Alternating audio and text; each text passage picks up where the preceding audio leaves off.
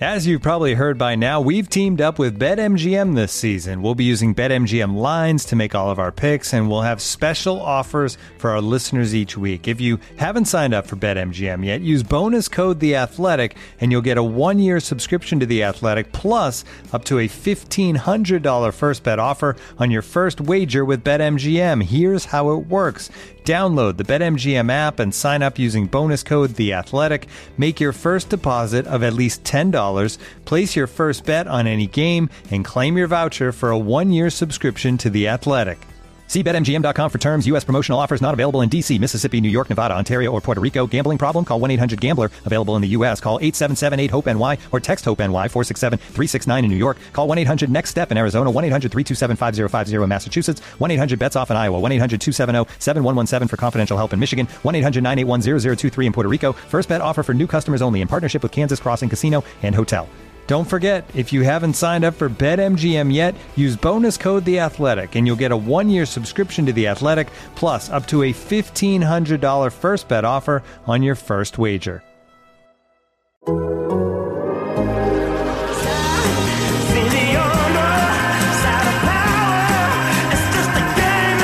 755 is real with David O'Brien and Eric O'Flaherty is on the air now. Welcome back. Welcome back to 755 is real. I'm David O'Brien, Braves writer for The Athletic. I'm with my co-host Eric O'Flaherty, former Braves reliever. What's going on, Eric? How you doing, man? What's up, Dave? I'm all right. Big news last night, man, in Boston. Um, I, you know, we've talked about Vaughn Grissom, uh, Michael Harris, and Grissom are the two guys that I've talked about. Now, now, I'm now I'm done. If somebody asks me the next guy, I don't have one You for don't you. have a yeah. but I talked about Grissom for two years, and I, last night I got to say he even surpassed my expectations because I thought you know he's a guy that's going to come in when it's notified at 11 p.m. the night before that you're going to the show. You never know how that's going to go. You think I might strike out three times, but you know, it's but especially at Fenway Park. I mean, packed house. But this kid comes in last night, and I swear, man, it looked like they were filming a movie with this guy. That was that was impressive. I thought. Yeah, and enjoying it too. You know, not there, there's different ways guys react to that. Yeah. and you know, I saw his interviews and stuff before the game. He kept saying, "I can't believe I'm here." Yeah, he was honest. and most of the time, when when you can't believe you're here, it's like, you know that's a recipe for disaster. You know, because you, it's such a good sign when a guy respects the level and knows how special it is what he's getting to do. But it's also the one thing that makes you kind of, you know, overplay it in your head and, and make too big a deal out of it to where you're nervous when you're playing and you make some mistakes. But I mean, he fielded the first ground ball, threw it to first, and smiled. yeah, You yeah. know, I was like, he, he channeled it all really well. he was like aware of everything going on, aware everybody's watching him, aware you know the, the significance. Didn't just uh, do it with a blank face. I thought a lot of about a lot about this kid really stood out uh, Yeah. as different. I mean, there's a lot of stuff that's different about this kid. He looks like a star. I mean, he's a good looking kid. He looks like he's having fun, like you said. His personality comes forth. He's not out there trying to act cool or trying to just, Yeah. you know, to act like he's above this and everything, or that he's awed by it. He's just out there, you know, like this. Yeah, this is crazy. I'm here now, though. And I, I thought it could not have been better to have Michael Harris there for him. These Right. guys were drafted together, made their debuts together, played at Rome together, got promoted to Mississippi. Um, I mean, that's crazy that these two guys, third rounder and 11th rounder in the 2019 draft, are now playing as two of the three youngest players in the majors. Harris, the youngest, Vaughn Grissom, the third youngest, Wander Franco between them, unless I'm mistaken. That's that's impressive for, for the Braves. I mean, it could not be a rosier picture as far as the young talent they have, and the job that Dana Brown has done as scouting director and his his staff to pluck these two sta- two two guys who to me look like superstars Yeah. long term for a decade. You know, pretty impressive, man. To get them in the third and eleventh round of the same draft and to both be up here, which says a That lot quick. about says a lot about the, the type personalities they are and how those guys are vetting these guys to make sure they're getting the right character guys too, because it takes more than just skill to get here.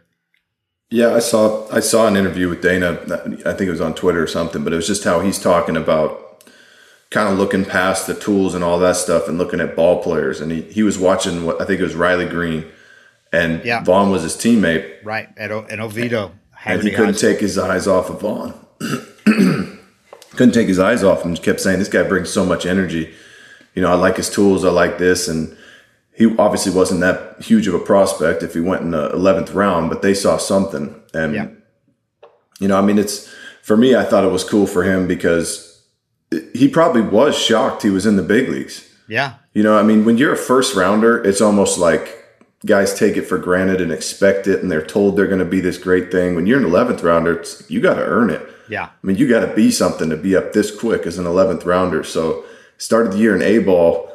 It probably didn't seem realistic that he was going to be in the big leagues. And when you're that low of a pick, you're kind of thinking it- it's more of a dream. You know, it'd be Yeah. cool if everything goes right and I get there, but you're not ever expecting to be there at 21. Yeah, you know it's going to take injuries for you to get there. When you got Yep. Dansby Swanson at shortstop, Ozzie Albies at second base, Yeah. veteran backups, you know, Ar- Orlando Arcia. It took two injuries and him playing his ass off in Double A after getting promoted because Yeah. he ramped it up. His stats are in Double A; they were solid at Rome, really good, but at Double A, another next level. He's one of those players who got promoted and played better. Yeah. And his slashing, his bat to ball skills are off the charts, man. That's what separates this kid from a lot of them. You know, Yeah. he's not a 30 homer guy yet, but he's got the power as we saw last night. I mean, that's that's tantalizing to see that home run because that power is there. Oh, that When he's ball's got- torched. And when he's got the bat to ball skills that he has and a six-three frame that you know is only just going to get bigger, Yeah, he's still really- built like a kid. Yeah. he's going to fill out. it's really uh you get excited thinking about the possibilities of what he could do as an all-around hitter because he's an all-around hitter you know got good speed terrific bat to ball skills got power obviously i mean he launched that ball out of fenway park for your first Yeah. major league hit you ball hit a ball over the monster and out of fenway park i mean that's the natural stuff Well, I mean, you can't hit a cooler first homer than doing it at Fenway. yeah You know, I mean, those that's one of those stadiums that's been around forever. You know, it's for me when I was coming up, it was it was cool to play in the nice new stadiums, but the ones that really made it feel like shit, I made it was Wrigley, Fenway, these parks that I grew up playing video games on and watching games on. Um, I bet that he said he didn't, he couldn't even feel a thing. You know, he wasn't Yeah. even there. Yeah, when he hit the home run, he said, I couldn't feel anything, man. But yeah, we talked about home run derbies and when they're at some places like at Dodger Stadium this year, there's really no context for them. So you can't really tell when a, when a ball's hit 440 feet. It really doesn't impress as much. Fenway is the ultimate place with context. They measured that at 412, which I think was really conservative. 412, that was not 412. But nevertheless, it looks so good when a ball's going over the monster, out Yep. of the ballpark into the dark sky, you know, over of Mass Pike or parking lot, wherever it went. But it just adds so much to it. looks so sim- cinematic, you know, than than rather than just landing in the twentieth row of seats somewhere, you know, at a, at a generic ballpark or whatever. So that just added to it. I mean, he's just going to live. He's never going to forget that moment. It's going to follow him forever. Like J-Hey's, you know, home yeah. runner's first plate appearances of his of his major league debut on opening day at Turner Field. That's what it kind of reminded me of. You know, J-Hey packed house moments after he catches the ceremonial first pitch from Hank Aaron, which at the time Yeah. we thought was kind of the figurative passing of the torch from Hank Aaron to to J-Hey to the next. You know, black kid's going to take over and all that. You know, and for a while it looked like that with J-Hey. It didn't work out, but nevertheless, it was a moment that you know gave you chills. Yeah. And uh, and I'm sure if this would have happened in, at Turner Field, I I think a lot of Braves fans got chills probably watching it. You know, watching a kid do this. Well, I, I was just, I mean, for me, I was just impressed, you know, again, with him saying how fake it felt to be there, you know, how he couldn't believe he was here, couldn't believe he was here. I mean, it's so, it's, it's a special yeah. ability to like separate those two things and then the game starts and actually go play baseball. As I got called up about the same age and I couldn't believe I was there. And when they handed me the ball, I couldn't feel the ball in my hands. You know, I was shitting my Hard to pants. pitch if you can't feel the ball, huh? Yeah, I mean, it, it was like kind of the same feeling going into the game, and then the game started, and I was still like, I couldn't believe I'm here, and played like it. And he played like he belonged yesterday. He found out at 11 o'clock the night before. Yeah, Uh, Arcia gets hurt. Uh, the hamstring, tore the hamstring or pulled the hamstring. Tough for him because he's really playing well. And, uh, I mean, maybe he comes back in September. You never know with hamstrings. They could be three weeks. They could be the rest of the season. You don't know. But in the interim, I mean, if it, it, the way it works out, the plus of this is you're going to get a chance to look at this kid, but not just look at him, but it looks like he's going to be able to contribute for you. Yeah. So I'm really interested to see how this series down in Miami goes. There won't be any pressure down there. It's going to be about as small a crowd as the Braves will play in front of this year, even though it's a weekend. They might have one big crowd depending on what the promo giveaway is. And But- the atmosphere is never anything like Fenway. Right. And it's going to be indoors, controlled atmosphere. It's going to feel good inside, you know, with a with a field turf field, no bad hops. So he's going to have to be able to play four games down there and hit against some pitchers that he can hit. Uh, well, not he could hit anybody as we saw last night, but uh, I, I'm, I'm interested to see how this goes for the kid. But uh, wow, what a, what an impressive debut! And like I said, to have Michael Harris there, his buddy, and it was funny because I, I thought it was so cool to see him post game interview. He's out there talking to Kelly Crull and the rest of the teams, you know, in the clubhouse, right up, right at the little tunnel. And Michael Harris is wa- is wa- there watching him do his interview, waiting for him. It's like he's watching his little brother or something do his interview. You know, even though Harris is actually a little younger than him, but he's when he came off, they you know kind of all right, good job, man. And they're signing autographs and. You know, and the kids' parents are watching him. I mean, they, imagine them. They're they're watching their son hit a home run. Then he's being interviewed on post game TV. His mom was scenes. going crazy when he grounded out. Yeah, she was. She was. I mean, that that'd be, yeah. The whole thing, the whole thing was just, just something you'd just be really happy for a family to have, and they all just seemed like, you know, I don't think anybody expected him to be there that fast, and Right. Nobody watching did, him no. play out like that is, it's pretty special. But I tell you what, with Alex Anthopoulos, man, you got to, if you're a double A stud, you got to be ready to go because he's done this again and again now. He did it with Mike Soroka when they played the Mets and they needed a starter years ago. Soroka shocked us. We're like, Mike Soroka, really? Because we knew all about him. We'd written about him, but we thought, okay, he's probably a year away. You know, he's going to go all the way up through the ladder, through AAA, spend time there. Nope, they call him up because they think it gives them the best chance to win. Never mind service time, starting the clock. Alex doesn't give a shit about that stuff, man. He wants to win now. Yeah, So then he calls up Michael Harris when they're when they're struggling and they need a center fielder. And Harris has barely played any in double A. You know, he's played a couple of he's played a month in double A, month and a half, and they bring him up straight to the majors. Thrust him into the lineup. He's played every day since then. Been terrific. Rookie of the year, strong rookie of the year candidate. So then he does it once again, and you think, okay, one of these times he's going to call one of these guys up. It's not going to be ready yet. But so far, uh, they have a good idea, obviously, from watching them. The people are watching them every day. They know what these kids are like, and more more importantly, what they're like mentally, whether they can handle yeah, yeah. That's the that's the kicker. it, maturity, intelligence, maturity, everything. I think another thing that helps is you know like when you when I was coming up, you're in Double A. There, there's one guy throwing 97. Yeah, the way the game's changed, these guys aren't going to face, you know, stuff they haven't seen yet. Maybe it's a little better, but it's more about, you know, the guys can make pitches, they can pitch better, but they can still handle the stuff when they get called up to the big leagues. They're not they're not going to be overwhelmed by seeing Right. 98 for the first time. Um, and I think another thing that helps is obviously what we talked about is it's a comfortable atmosphere to get called up to the big leagues.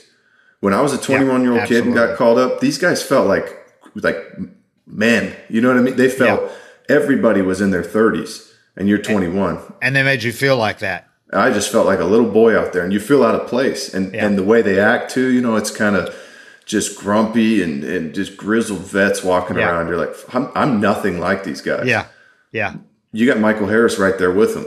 yeah. You know, And you got Um, Spencer Strider. I mean, you got guys Yeah. he was he was in he was in minor league spring training with, you know, a year ago. You know, they got a lot of guys here, so it feels that part of it must ground him some to to not feel so out of place. This guy, Yep. well, I played with him, and I played with him, and I played with him. Michael Harris was with me, drafted with me, and they come up. So it must be a take out that whole sense of awe. Even though you're in awe of the surroundings, you look over and there's Michael Harris. You're like, Exactly. so okay, well, he look at what he's done. He's a stud. yeah, and it's not it's not Chipper Jones telling you it's the same game. Right. You know, right. like Chipper says you're like you, you're Chipper Jones. Yeah. it's, it's it's the same game for you because you're a Hall of Famer. But when it's an actual peer, you know, 21, 22 years old, close to your age, saying, "Hey," and you saw this guy in Double A this year, and he's saying, "Hey, man, it's the same game. Just play your same game. It's there's something about it that's just more believable when it's Yeah. a guy that you feel like is just like you saying that versus one of the greatest hitters ever or a guy that's been there for you know seven eight years in the big leagues Yeah, when you're looking at Michael Harris, you go, okay, he's younger than me. We came up Yeah. together and played together in rookie ball and A ball, Mm-hmm. and and he's right now a stud for these guys, you know. So, yeah, to have those guys batting eighth and ninth down there, you look at the future for the Braves. There's two 21 year olds, man, 21, and they look ready and. The, and how about the speed you add too? This is a guy Yeah. stole 27 stolen bases in the already this year in the minors. Steals a base last night. By the way, fir- uh, first Braves youngest uh, Brave youngest player to hit a home run and steal a base in his debut. First Brave to do it at least in the modern era since 1901. that's crazy Home run Yeah. and a stolen base.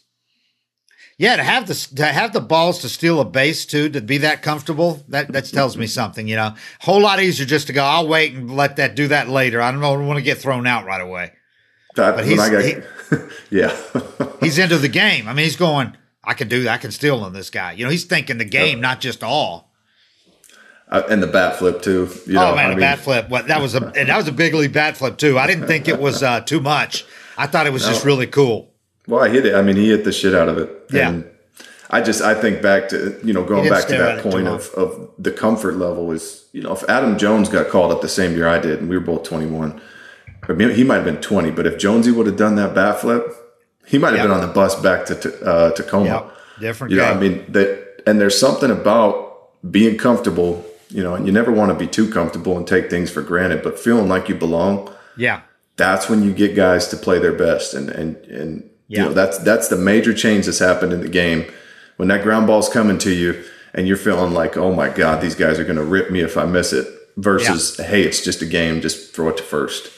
You know there's a big difference in the game in that now and I think it's played off for a lot of teams that are calling young guys up.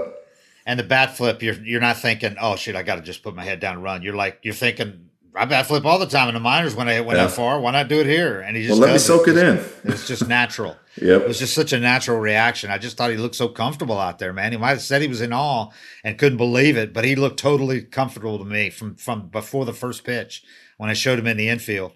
And Yeah. and Dansby and those guys made him feel comfortable too. You know, all of them. I saw him afterwards. I thought it was pretty cool. Get Dansby gave him a hug. You know, when it came up and everything. So I, I'm. This is a night he'll never forget, obviously. But I think uh, more importantly. I think it's going to allow him to really thrive right away rather than try to get his feet under him, take forever to get comfortable. And like you said, the clubhouse is so important that they've embraced these guys and make them feel comfortable from the time they get there. Like, we just want you to do your best, man. Never mind all the hazing bullshit. They don't do that anymore. Just, you know, they gave him the silent treatment briefly after his home run, but it was great. He knew it was coming. He's like, I hope they don't wait too long because I'm jacked up, man. And then they didn't. that's funny So that was Yeah. just uh, that was impressive. Eric, let's hear from today's sponsors. Looking for an assist with your credit card but can't get a hold of anyone? Luckily, with 24 7 US based live customer service from Discover, everyone has the option to talk to a real person anytime, day or night. Yep, you heard that right. You can talk to a real human in customer service at any time. Sounds like a real game changer if you ask us. Make the right call and get the service you deserve with Discover. Limitations apply. See terms at discover.com/slash credit card. Looking for an assist with your credit card but can't get a hold of anyone? Luckily, with 24 7 US based live customer service from Discover, everyone has the option to talk to a real person anytime, day or night. Yep, you heard that right. You can talk to a real human in customer service anytime. Sounds like a real game changer if you ask us. Make the right call and get the service you deserve with Discover. Limitations apply. See terms at discover.com/slash credit card. And what this means, I don't know what this means because this next month, it's, in two months, is going to be really interesting to see. I mean, Ozzie could be back in middle of September. It's one game. You don't want to get too carried away because this kid could easily go, you know, two for twenty with you know five punches in the next next couple of days, next four days. But uh, I, I'd be surprised because I just thought he looked really good, and the bat to ball skills is what separates him to me. He's not going to have a ton of strikeouts, but it's going to be interesting to see what they do when Ozzie comes back. Ozzie obviously moves back into the lineup at second base. This does allow you not to rush Ozzie at all. You know, yeah I mean, if it was going to be early September at the earliest, now you can say mid September when he's ready, when he's completely ready, just enough time to get ready for the postseason. But this kid gives you a great backup at either of those spots when he does return. Um, uh, you know, long term, obviously, the big gorilla in the room. Yeah. Is what does this do?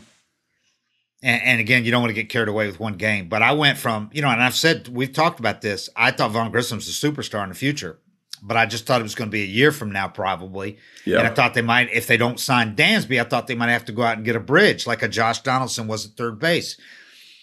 Um, I don't know now. I mean, just from my first glimpse of this guy, if if you don't think you if you can't sign Dansby, he's going to give you food for thought. You might not have to go out and sign a guy eh, because if he's going to be ready, obviously, you're not going to go out and sign a guy for two or three years if this kid's going to be ready, and well, he's going to have a month to show it. What better way to find out than actually playing him in the big leagues? You know, I mean, it's. I got to give I got to give Dansby credit for for being supportive of him because yeah. you know you're looking at it like yeah this might be my replacement. You're knocking him from second base. Here's this good looking kid coming up, man. He's showing he's homering his first game and giving them reason to think, okay, well, maybe this is leverage in the Dansby discussions. It's just like, I don't know, man. I mean, he played second base last night. He's only played seven games this year at second base, but he's played about 20 in the past, too. Um, he looked totally normal to me at second base. He was good. He handled everything. He had a bobble, but he was quick, you know, to get it to first. And but everybody should remember he's a he's a natural shortstop. That's his position. He's yeah. six foot three. So I know somebody, a couple of people on Twitter asked me, okay, so if you don't sign Dansby, they're they're getting ahead of themselves. If you don't sign Dansby, do you move Ozzie to short and move this guy and have this kid play second? I'm like, well, why would you have He's the six? Yeah, the six foot three guy play second base, move five foot eight uh, Ozzie to shortstop. This kid's got a good arm. No, you're going to leave Ozzie at second base, and this kid's playing shortstop. Let's not overcomplicate it. But um, I don't know, man. The only solution is is you're going to have to do the Chipper Jones thing if you don't yeah. if you do sign Dansby long term because now now third base is not that was the other option to move him to third base. Well, obviously third base is is locked up for the next decade, and the Braves yeah. are very glad that it is. So he's either shortstop or you put him in the outfield because Ozzie's also also signed locked up for the next half decade at uh, second base. Yeah, and yeah, his kid's I mean, too good. Dansby's not the only guy not locked up in that infield, right? So I mean, obviously, Dansby is is probably not going to. I'm just I don't think I don't see Dansby taking the severely team friendly deal that some of these other guys have taken. It wouldn't be at this point. He's already been offered at this that. point. Exactly. Yeah. We've talked about this ad nauseum. The reasons why he wouldn't. You know, I mean, the reasons why he probably shouldn't. He's the one that took the risk. You know, yeah. they're not they're not signing him long term. They're signing him off the best season he's had. He gambled on himself in effect, and it's paying off. So he's going to have to make more money than Austin Riley probably, you know, to mm-hmm. stay here. And I don't know that they're going to do that, especially if they got Vaughn Grissom.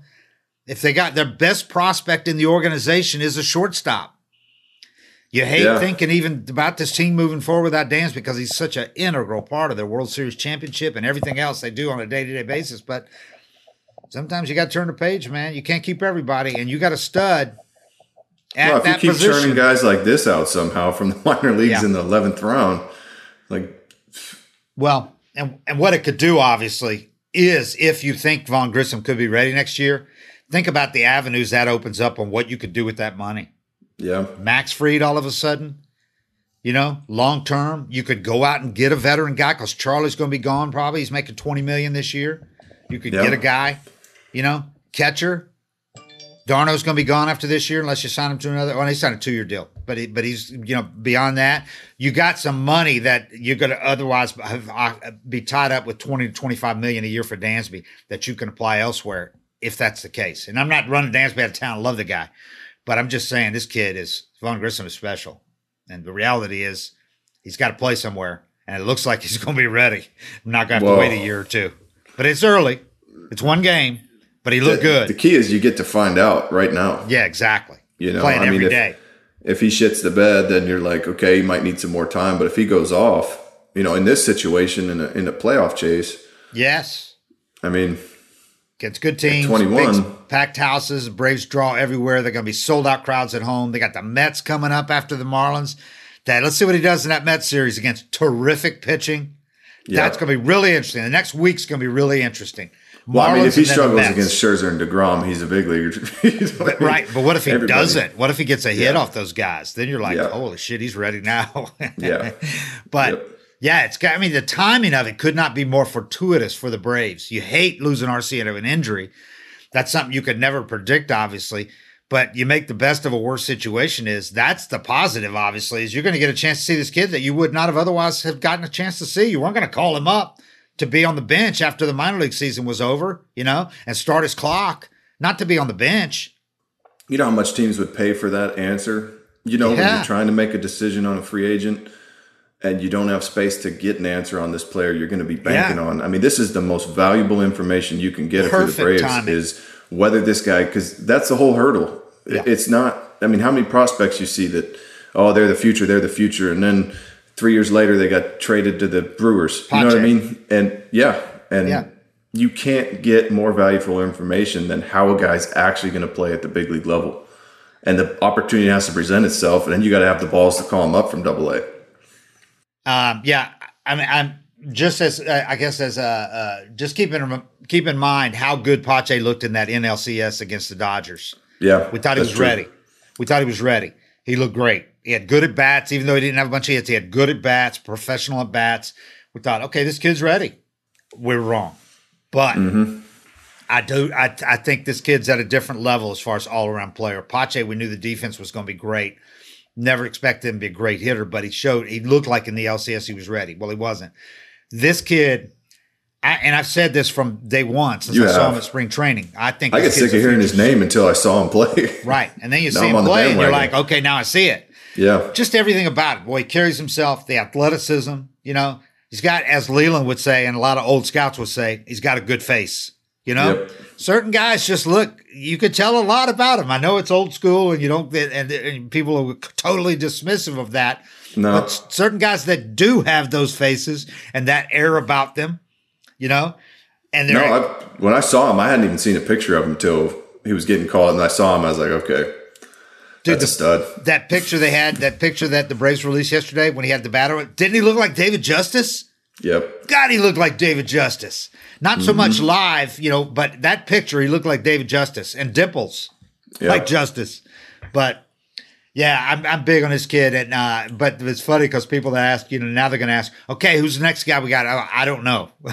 those were the Yeah. two I had. Uh, those were the two I had Harris and I had Grissom. After that, I don't see any guys in the system that are sure things like that. Yeah. Well, you hit on those two. And I thought I, Langeliers, I, I I feel the same way about him. I thought Langeliers was pretty much a sure thing too because of the defense, but Harris and Grissom were the two. And now, until I see somebody, I don't. There's nobody that I've seen that's like that. But man, if you hit on two like the Braves have, that's more than most organizations hit on in a decade. You know, At, at that level of player, you know, you get Yes. some prospects that come up, but possible superstars, Possible- especially yeah, especially when you didn't, you know, use a top ten pick to get these guys. third and eleventh rounders at up Yeah. the middle premier positions, Yeah, that's the good middle. scouting. center field and second shortstop. Man, Ooh, that's great scouting. It is great scouting for sure. So the Braves farm system, you know, you see them ranked in the bottom 10 and all that. It's like, okay, well, that's because everybody that would put them at the top is playing on the major league team. Yep. Strider, Harris, now Grissom. I mean, that's a lot of guys that if you put them all, and, and Kyle Wright, if you put them all down in the minor leagues, you got a healthy minor league system. So Yeah. Yeah, I mean, you got plenty of guys on your big league roster that are prospect age still. yes, prospect age, man. You know, under twenty four. So that was a, that was a, that was a uh, that was a fun game to watch, man. To see this kid play, I'm looking forward to seeing him play some more. And and the other thing I thought was really big last night, and it's going to get it got completely overshadowed. Obviously, was Yates' debut. Yeah, What he could mean for this team right now, because again, he comes along at a great time. Because there's some guys that are sputtering a little bit. They're on fumes in that bullpen. Dylan Lee being one of them. Minter went through his rough patch. I think Dylan Lee's going through one now. yeah, he looked good the night before. I mean, Yeah. I, I, I honestly, I got to say, I haven't given him enough credit, and and it's kind of the typical thing that I should be above. Is he doesn't have the stuff that Right. blows your doors off, Right. But he's got balls. He's got Yeah. a tight slider. His fastball has life to it. He's Yeah. pitched his ass off. You know, it's there's been a lot of times where I just happen to not be watching the one inning he throws. Yeah. But I've watched him a couple times lately and been like, you know, I, sh- I should be giving this guy more credit because he comes in and makes pitch after pitch. And, you know, sometimes it's after a, you're in big situations day after day, you kind of get a little gassed. And a team like Boston, you know, some vets on there, they're going to make some adjustments and you might give it up. But he's got some really good stuff and he's pitched his ass off this year. I know what you mean, though. He doesn't have the one pitch that makes you, he doesn't throw 98. You know, he doesn't have the one trick pitch or, you know, the devastating slider, but he's got a bunch of good pitches and, And he balls. battles. Yeah. And he's a big dude, too. He's got a presence on the mound. Yep. But but it's nothing about him that really, you know, and the way he carries himself, too. He's just, you know, I was no the same expression. way. When I was No behind expression. Johnny and Craig, people are always asking me, "Did you ever make an All Star team?" I'm like, "Fuck no." We had Johnny throwing 98 mile an hour sinkers and Craig striking out 18 per nine. Yeah. I mean, I did my job, but nobody gave a shit. You know, I mean, it's, you had to be a fan to know who I was, Yeah. and I was having good seasons. But I think Dylan's kind of the same way, where it's his fastball plays up, his slider's super tight. He makes pitches. He comes in in big situations. He's not phased. He's been a Yeah. big part of the team. They've rode him hard. They've gotten spurts from from several different guys. Jackson Stephens was the guy early on, Yep. surpassed all expectations and filled in when they've you know been without. We talked about they were without Minter for a month and a half, whatever it was. They lost Luke before the season even started. I mean, you had a bunch of your key guys from last year's pen were not even the from the from the uh, night shift weren't even part of this thing. Will Smith Yep. was down in a setup role, eventually traded. So there's three of the four key guys from last year. Minter being the only one that wasn't you know, and he's been terrific this year. And he just went through his rough patch because he was leading the majors in, in Yeah. appearances. But to add a guy like Yates, people forget Yates was a major league leader in assists in 2019. Had like a hundred and saves. assists. Yeah, yeah. Say, did I say assists? Say Yeah. 41 saves in 44 chances in 2019. Yeah. Had like a hundred and I have to look this up, but a hundred and something strikeouts, 13 walks, and 60 innings. Now I know I don't think he's that type of guy anymore, the big strikeout guy, but he's a damn good reliever, and He's, not had be phased. and he's had 16 months from TJ too. Yeah. So now after a few appearances, I think I'll wait and, and and and reserve judgment. But he came in last night against Bogaerts in a big situation after Lee gave up that three run bomb that gets the Red Sox within a run. Place is going nuts, and he induces the little pop up from Bogaerts. So that was a big out, big out in that in, in that game. Yeah, there, there's a lot of value in having guys that have pitched those big situations, been and, and been in bigger situations than he's going to pitch in.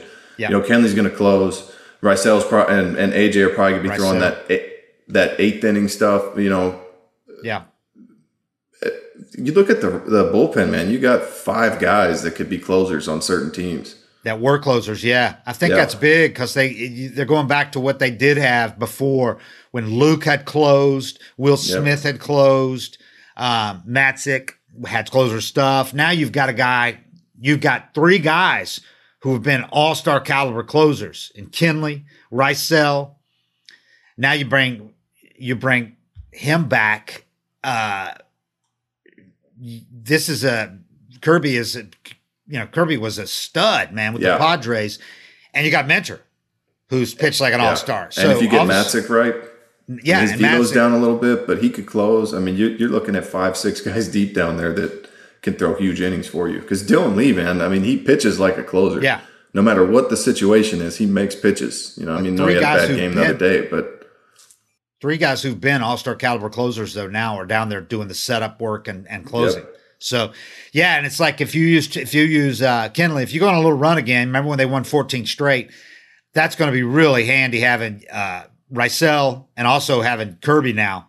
yep. That you know you don't have to use Kenley more than two in a row, or you don't have to use him four out of five, that kind of thing. So, eh, or even if it's a run of five straight, you know, you got great options now.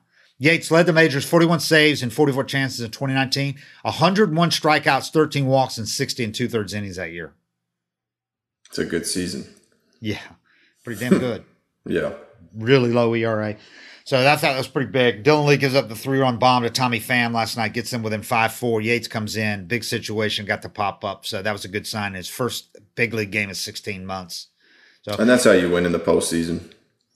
You know, I mean, you, you see these teams with the lights out bullpens. The games are going to be close, and you guys got to be able to handle pressure. When you have that deep pen, Yeah. and you can handle Yeah, going into the to. 10th inning, you can handle going in the 11th, and you still have a couple guys you can call on down there. You know, you're not calling that sixth was, inning rookie out. You know, you got Yates still sitting on the bench in the tenth. The last year, that the bullpen, the bullpen plus Fried plus Charlie, I thought were the biggest strengths of this yep. team down the stretch, and they would have never won. They would have never even go on a pennant without these guys. The bullpen yep. and those two starters carried this team down the stretch, you know. And then obviously the there was a lot of guys that were hitting well, but it was the pitching more than anything last year. I thought so. Having that bullpen is going to be huge down the stretch because it was starting to sputter a little bit. They got some yep. reinforcements at the right time, and and Alex made some good moves going out and getting Raisel and yeah, and if they had these guys all year, you know, Minter probably doesn't go through his phase because he doesn't have to throw as much. Right. But there was just a period where they were a little thin, and he was throwing the ball the best, and they, they had to use him the way they did. And I got and I got to tip the cap to them for the patience they showed with Yates because they had a plan the whole time, and they have never moved that plan up and gone. We need Yates sooner than you know because they said all along it was going to be August before they bring him back after the All Star break, and they never said okay, let's get him back. You know, before the break, it'll still be 13 months. It'll be fine. They stuck with their plan because they signed him to a two year deal. Yeah. With next year being backloaded next year because they're planning counting on him big next year. So they didn't want to brush him this year, have him have any setbacks at all. So that was good. Now they've got this guy and he's ready to pitch and they don't have to worry about him. Other big thing last night, uh, and sight for sore eyes, Marcell Ozuna hits a big three run homer. Missile. Scoreless game till the fourth, and he hits his homer off Pivetta can't be overstated how big it could be to get him going because he's sucked this year, man. He's been pretty, he's been bad. Yeah. He's got, I know he's got 20 bombs, and that's great. But for the most part, you know, you're talking about an OPS in the 600s. That batting average was down to like 215 before that last night. But he had a sac fly and a big bomb last night, and that was a that was a huge sign for because we've seen what he can do when he gets hot. Oh, he's uh, it's just a matter of getting him hot. You know, yeah. it's that's I've seen a lot of people questioning why he's still in the lineup, why he's still in the lineup, but it's like the risk reward with him. Yeah. If you can get him into that hot mode. Yeah, you're not going to lose him. You're not going to stick him on the bench and lose him because you're paying him the money. He's not going to go anywhere.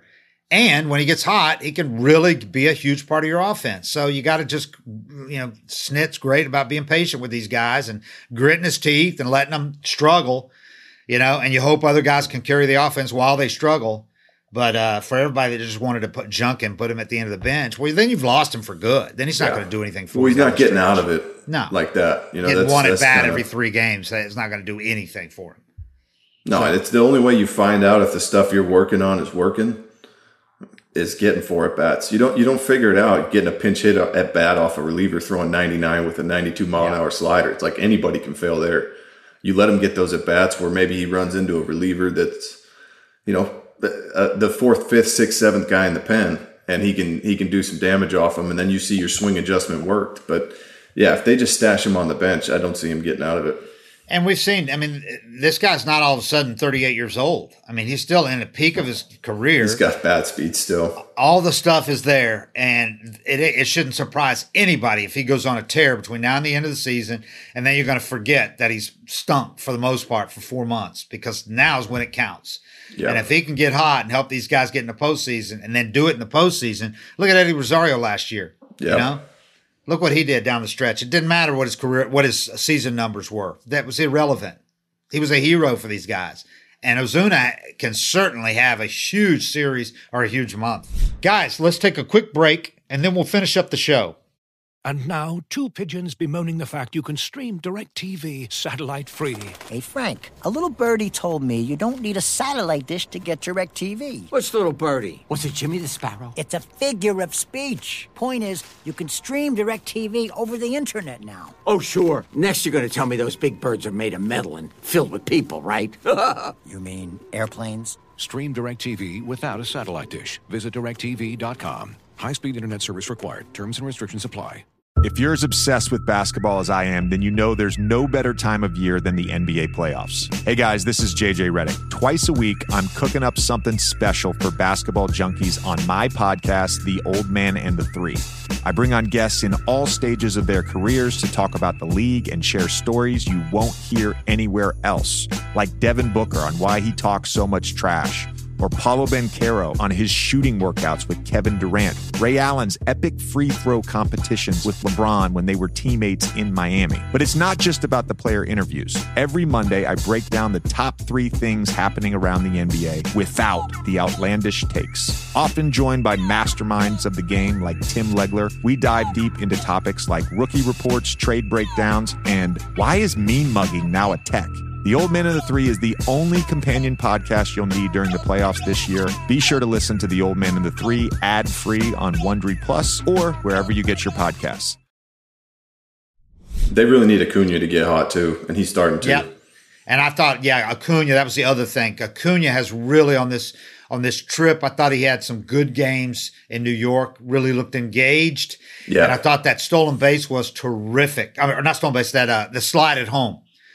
That Oh, that yeah. was really impressive to me. That's a fully engaged Acuna. He's into the game. He's hustling. He's playing hard, and he was excited after it happened. And Michael Harris with the teamwork on that to to have him slide outside the catcher because he could have never known that ball where it was coming exactly without Harris going, and he Yep. slid. Beautiful slide, so athletic, man. You saw Acuna. That was a that was one of the best slides you'll see outside Trea Turner. You, you know what? Yeah, well, his is just smooth. Love. I watched that guy slide all day. Me too. I, dude, the thing that caught my eye was that that at bat that uh, Acuna had against Pivetta, where he took the single to right. Yeah, You know- yeah. you know, he- he's had he some had that- singles lately. He had that first at bat, and he fell down on the swing, but I don't think he fell down because he was swinging too hard. I think that back knee was just. I don't know if it's hundred percent stable yet. I think he's still battling it, but he swung and you know it, it wasn't stable on him. He went down to not put the pressure on it, but it Yeah. looked like he swung out of his ass because he fell down. And Pivetta threw that next ball over his head, and it pissed him off. Yeah. And instead of getting pissed off and swinging for the fences next at bat, he went up there like, "You're not getting me out doing that shit to me." And I think I saw it was like ball one or ball two, and he's doing kind of like the Soto thing, staring out at the mound. Yeah, I saw that. I did see that. saw that? I, know, I, I thought the same thing. I thought Soto the way he did that when he stared. Yep. Same thing. the thing that caught my eye on that was he didn't need to take that guy deep, but he was not going to let him get him out. Yeah. And he hunted a pitch, got a pitch down and away, took a single to right, bat flipped, and fist pumped. I want him playing like that. I want him Yeah. playing pissed off, but Yeah. pissed off and focused. You know, with you don't see him bat flipping too much on a single when the runner just goes to second. You know, it's normally he's going to show emotion when he gets a big home run or something. But to be like, I'm not letting that pitcher that just threw one at my head beat me Yeah. and lock in like that and have a have a point to prove.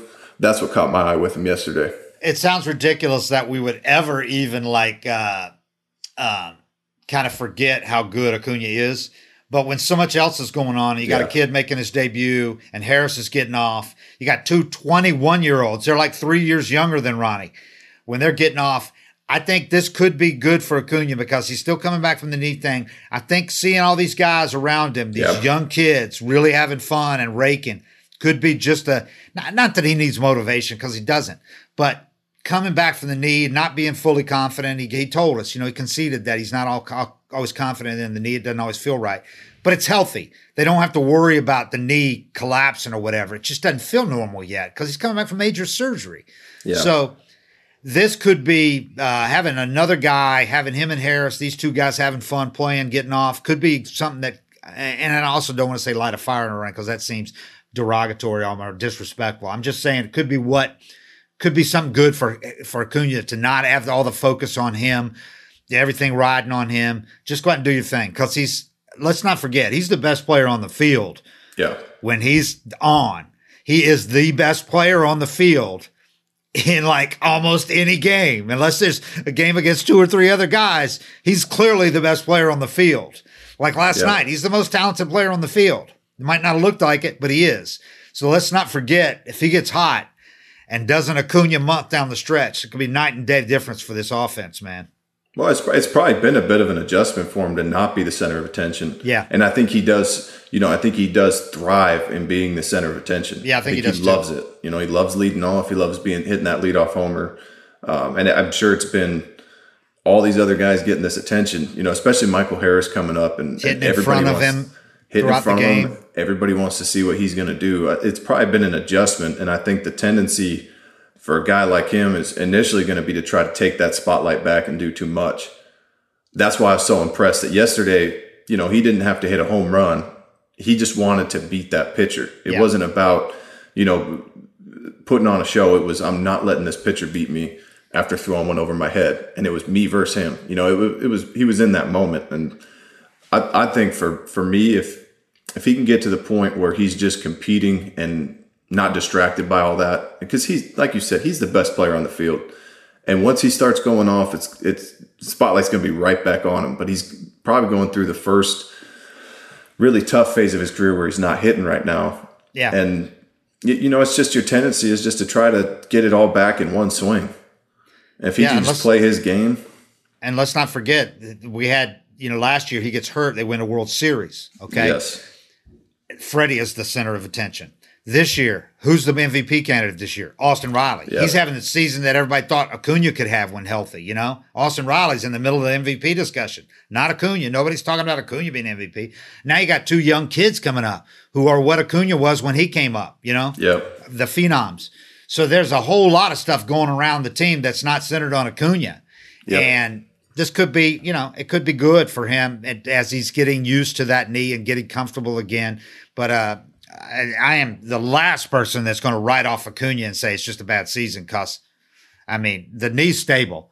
It's just not mentally, he's not there yet and probably doesn't feel normal still. I mean, I haven't come I've seen him favorite ACL. a few times. There's been some times where he's chasing down a ball and has to kind of slam on the brakes, and Yeah. you can see that right leg a little stiffer than the left. You know, like he's kind of guarding it. And and everybody that comes back from ACL says that first year back, even though you know there's been a couple of exceptions where guys have had unbelievable years in other sports, but for the most part, you know, running backs come back from it, players come back from it, they feel it. You know, it's not Yeah. a normal year that you're having when you come back. So next year will be the year I think when he gets back to being normal every day. But uh, if they could have him get hot down the stretch, we'll be reminded of what he can do, and uh, that could be something to see. I mean, because the offense, obviously, when he's not doing his thing in the leadoff spot, it's a different offense. I mean, Yeah. he's, he's still the, the straw that stirs the drink, you know? Yep. As great as Austin Riley is, and he's having an MVP year. Acuna's a different dynamic when he's going, man. I mean, It's like every time he gets in the box, you have to watch. And it hasn't had that feel this year, but it No. could. It's still time. So, slightly, quietly waiting in the weeds, the most talented player in the league, probably. yeah, no, he'll be when he gets hot. It's going to be a thing to see. And if if he gets hot before you know by September, or I mean, Yeah. getting hot now, but if you roll into the playoffs with him hot, Yeah. The rest won't matter. What he did Nope. for the first half forget the all about it. And that yep. that's something for him to remember too. Is people forget your struggles so Yeah. fast. Just like they forget what you did in the first half last year before you got hurt, because everybody Yeah. thinks about the Braves won the World Series. Never mind, Acuna had MVP numbers when he got hurt last year. Yeah, He was phenomenal. yeah, Kyle Wright, that was a big thing last night too, coming back from that Mets start. yeah, That bad Mets start. I thought that was a really good bounce back last night. yeah. He looked good. Kyle, I mean, he's. I don't worry about him anymore. Yeah, that's You know pretty what I cool mean? that you don't have to worry about him anymore. Uh, that he can have a bad start and it's not like, oh, here we go again. It doesn't have that feel at all. It's just, oh, it's a bad start Yeah, it happens. from a really good pitcher. and that's that's just the you know the corner he's turned. Is it's, Yeah. he's not he's not living start to start anymore. He knows he's a big leaguer now, and he's had enough success this year to put all that crap behind him. Yeah. And you know, I mean, Boston's not the the hottest team in the league, but it's still tough to go into Fenway, and I Oh, wasn't yeah, worried absolutely. at all. They still got some really good hitters, man. Yep. I mean, Yeah. Devers, they, they got some hitters that are great. Yep. So, yeah, I know nobody cares about wins anymore, but he's leading the league in wins, man. 14 wins. Yeah, without a lot of run support. He could get 17, 18 wins easy. Yeah. So, anyway, all right. Well, now we got something else to watch with Vaughn Grissom. Big series in Miami as far as him and some other things that are happening. The Braves need, you know, if they get into Miami and win three out of four, you could salvage a pretty good trip still. As Yeah. bad as it started, because it was bad. Yeah, and they got to because the Phillies are starting to get hot. Uh, Phillies are, man, they are not messing around. They're right on your tail. They're they're playing the way you know they expected with that lineup Yeah. to play. made some good moves. Yeah, the Phillies are they're definitely not going away. So I don't know what Harper's uh, timetable is, but they're doing this without him. yeah, he could come back in September for sure. All right, 755 is real. Thanks everybody. We'll talk again.